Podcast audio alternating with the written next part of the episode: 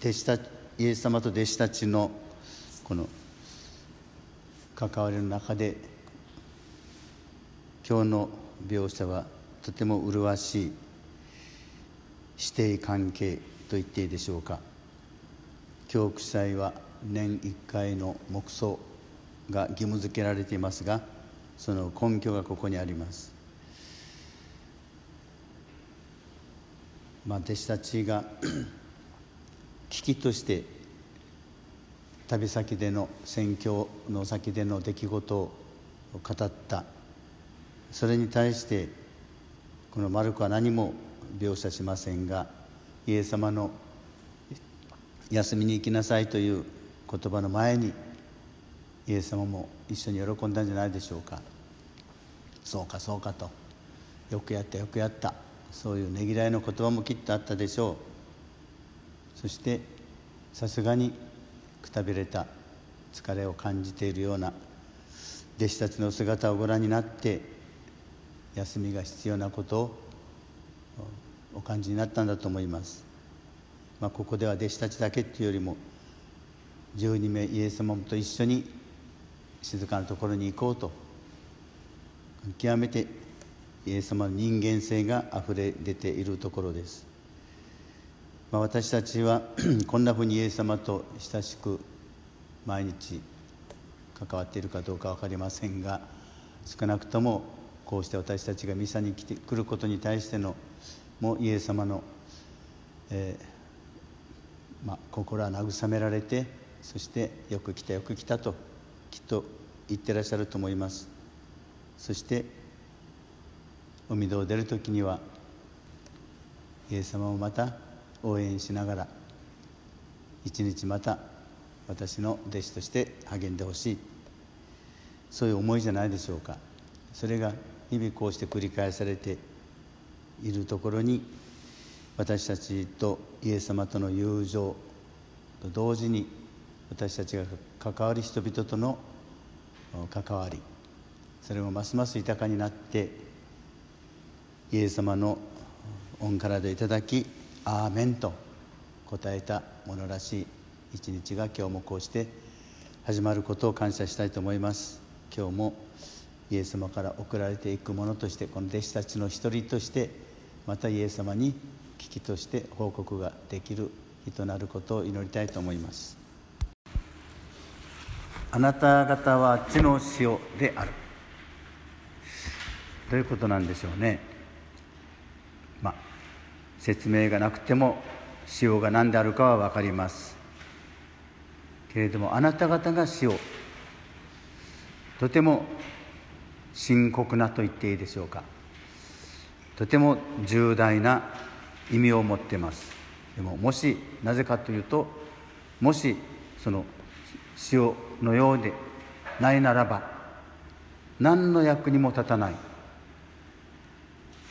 外に投げ捨てられる。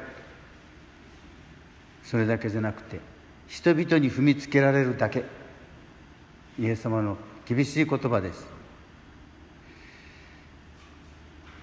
まあ塩が塩気を失うことがあるか分かりません。塩はずっと塩のままだとは思うんですがしかし私たちが塩であるというそこにあるね塩塩わかるでしょお塩。料理作る時に。かけるでしょ。味の素わかる。味の素はみんな知ってる。味の素じゃなくて。わかるわかるね。はい。分かった。分からないみたいな顔したから。はい。塩はとても大事なものですね、うん、塩コショウの塩です、はい、塩はとても微妙なものです。使いすぎても困るんです、まあ、私たちが、まあ、使う時というとこのことを読むというといつも思い出すのは進学校の時に、えー、月1回でしたか。あの外出してある時は近くのこう山があって公園があってそこに行って、えー、飯合炊飯っていうのをやってました。ご飯を炊いてカレーを作ったりすき焼きをしたりそういう時があったんです。大分から来てた。とても楽しい新学生がいたんですが彼は塩と砂糖を間違えて塩をたっぷり砂糖のつもりで入れたんだ入れたんだ。そしたらもう食べられない、えー、すき焼きになってみんなから大品種を買ったという話がとても有名な話なんです。私たちの中では、えー、まあそんなふうに塩というのはあの上手に使わないと役立たない。でこれが私たちがです。塩だと言った時に私たち自身を上手に、まあ、使うというか私たちの生活そのものが塩の味のように人々にああおいしいと喜びをもたらすものになるかそれとも苦い顔だけを残すことになるかが問われているということです。もし私たちが人間関係の中でいつも嫌な思いをさせる人間であれば私たちはまあ言うのも怖いんですが何の役にも立たないって言われているんです。イエス様から。ちょっと怖い言葉です。確かにそうだと思います。その時は何の役にも立たない。だけどもちろん人は変わっていくのでちょうどいい具合の塩として働く時もあるでしょう。その時はみんなに喜びと平和をもたらすわけです。そういう私たちはその両方をやっぱり使い分けているというかここに行ったり左に行ったり右に行ったり、まあ、それが私たちの現実でしょう。でも私たちがです。目指すのはいい味を作る塩になることです。今カトリック新聞読んでらっしゃる方は気が付いてると思うんですがあの名古屋教区の松村司教さんが、えー、キリストの夢をキリストと同じ夢を見るというタイトルのあのコラムがあって今4回目あと1回書くんだそうですがキリストと同じ夢を見る。これが塩になるためのいい塩として働くための鍵だと思います。私たちは自分の夢を持っています。皆さんもね若い皆さん特にそうでしょう。いろんな夢があります。ベトナムに帰ったらこんなことがしたいこんなことがしたい。あるはずです。でもその夢を見るのはイエス様と同じ夢を見るように。イエス様と同じ夢ってどんな夢でしょうか？それは最後の一行です。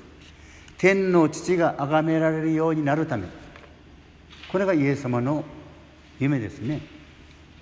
みんながいい味を出すしようとなってあなたが称えられるんではない。天の神様がさすが素晴らしい。あなたをこの世に送った神様は素晴らしいと言ってくれたらそれがイエス様の願いなんです。夢なんですでみんなが神様をそしてお父さんと言って称えるようになる。幼稚園でも子供たちに話したんですが「イエス様が一番」っていう歌を歌ってます。イエス様が一番だけじゃ一番みたいな感じじゃないのでイエス様は一番っていう時に手を出してこうしたらいいって言ったらみんな笑ってしまう。音楽会でするんだそうですがそれが選ばれるかどうか分かりません。担任の先生が困ってました。実はあのアメリカにはですね、えーとまあ、かつて現役の時にその、えー、韓国人アメリカ韓国系のアメリカ人という人が来てスポーツ少年たちを通しての宣教。アメリカでは盛んなんだそうです。でアスリート何、えー、て言いましたか？アスリートのその、まあ、宣教する人たち。あのプロ野球にもたくさんいるそうです。だから皆さんが野球が野球を見てて、えー、ホームランを打ったりしてこう回ってくる時に見たことありません？何でもいいです。あのボルトンがよくやってましたよね。一番になった時に。あれはやったって自分のこと言うんじゃなくて神様が一番って言ってるんだそうです。そういうサインなんだそうです。私たちは自分を誇ってるんだと思ってましたがそうじゃなくて神様を指してるんだとええー、と思いました。そういう説明を受けたことがあります。でだから私たちはやはり自分の夢を見るんです。いろんな夢を。けれどもそれはイエス様と一緒に見る夢なんですかそれが問われていますあなたはどう生きたいのか塩塩として塩らしく日本語にありますが塩らしく生きればいいというもんじゃないわけですがあすいません塩らしいというのは別のあの意味意味があります塩の本当に塩の本当の働きを上手に出す出せるようなそういうき方をあなたはしたいのかということが、まあ、私たちは問われていると。いつもいつもできるわけじゃありません。でも今日の聖書のちょっと不満なところはですね訳があなた方の立派な行いを見てこれ訳した人たちはどういう気持ちで訳したんだろうなと思いますね。立派な行い。何ですか立派な行い。いうことをする。でもここにあるようにもともとは良いという意味なんだと。あなた方の良い行いを見て何が良いかイエス様と一緒に見る夢は良いものなんです。で私たちの働きが自分を誇るためであったらそれは良い働きとは言えません。立派なことかもしれません。でも一番つながるべきところにつながっていない自分勝手な夢を描いても良いとは言えないんです。それはわがままなんです。独りよがりということになります。そういう夢を見ない私たちは。こういうことをすることで神様も喜んでくださるだろうかな。イエス様いつもそうでした。イエス様のあの十字架に行っても同じ。イエス様の変わらない願いはあなたが称えられますように。それを私たちが絶えず私たちのキリスト信者のパスワード、ね、そしたらイエス様と同じ夢に入っていける。そのパスワードはあなたが称えられますように。マリア様の言葉で言えば「慣れかし」お言葉の通りになりますように。そういういい言葉をたくさん私たちが言って生活している時に良い行い。と言えるわけでしょう。イエス様と同じ夢を見るわけですから。そういう私たちの思いがいつもイエス様によって方向づけられていくようにこれがしようとなる使命を受けた私たちの生活ということになるんじゃないでしょうかこの1週間も、えー、悪い風にかかったりしないで、えー、しようとして周りの人たちとにいい味をもたらしみんなが笑顔になるような1週間であることを祈りたいと思います。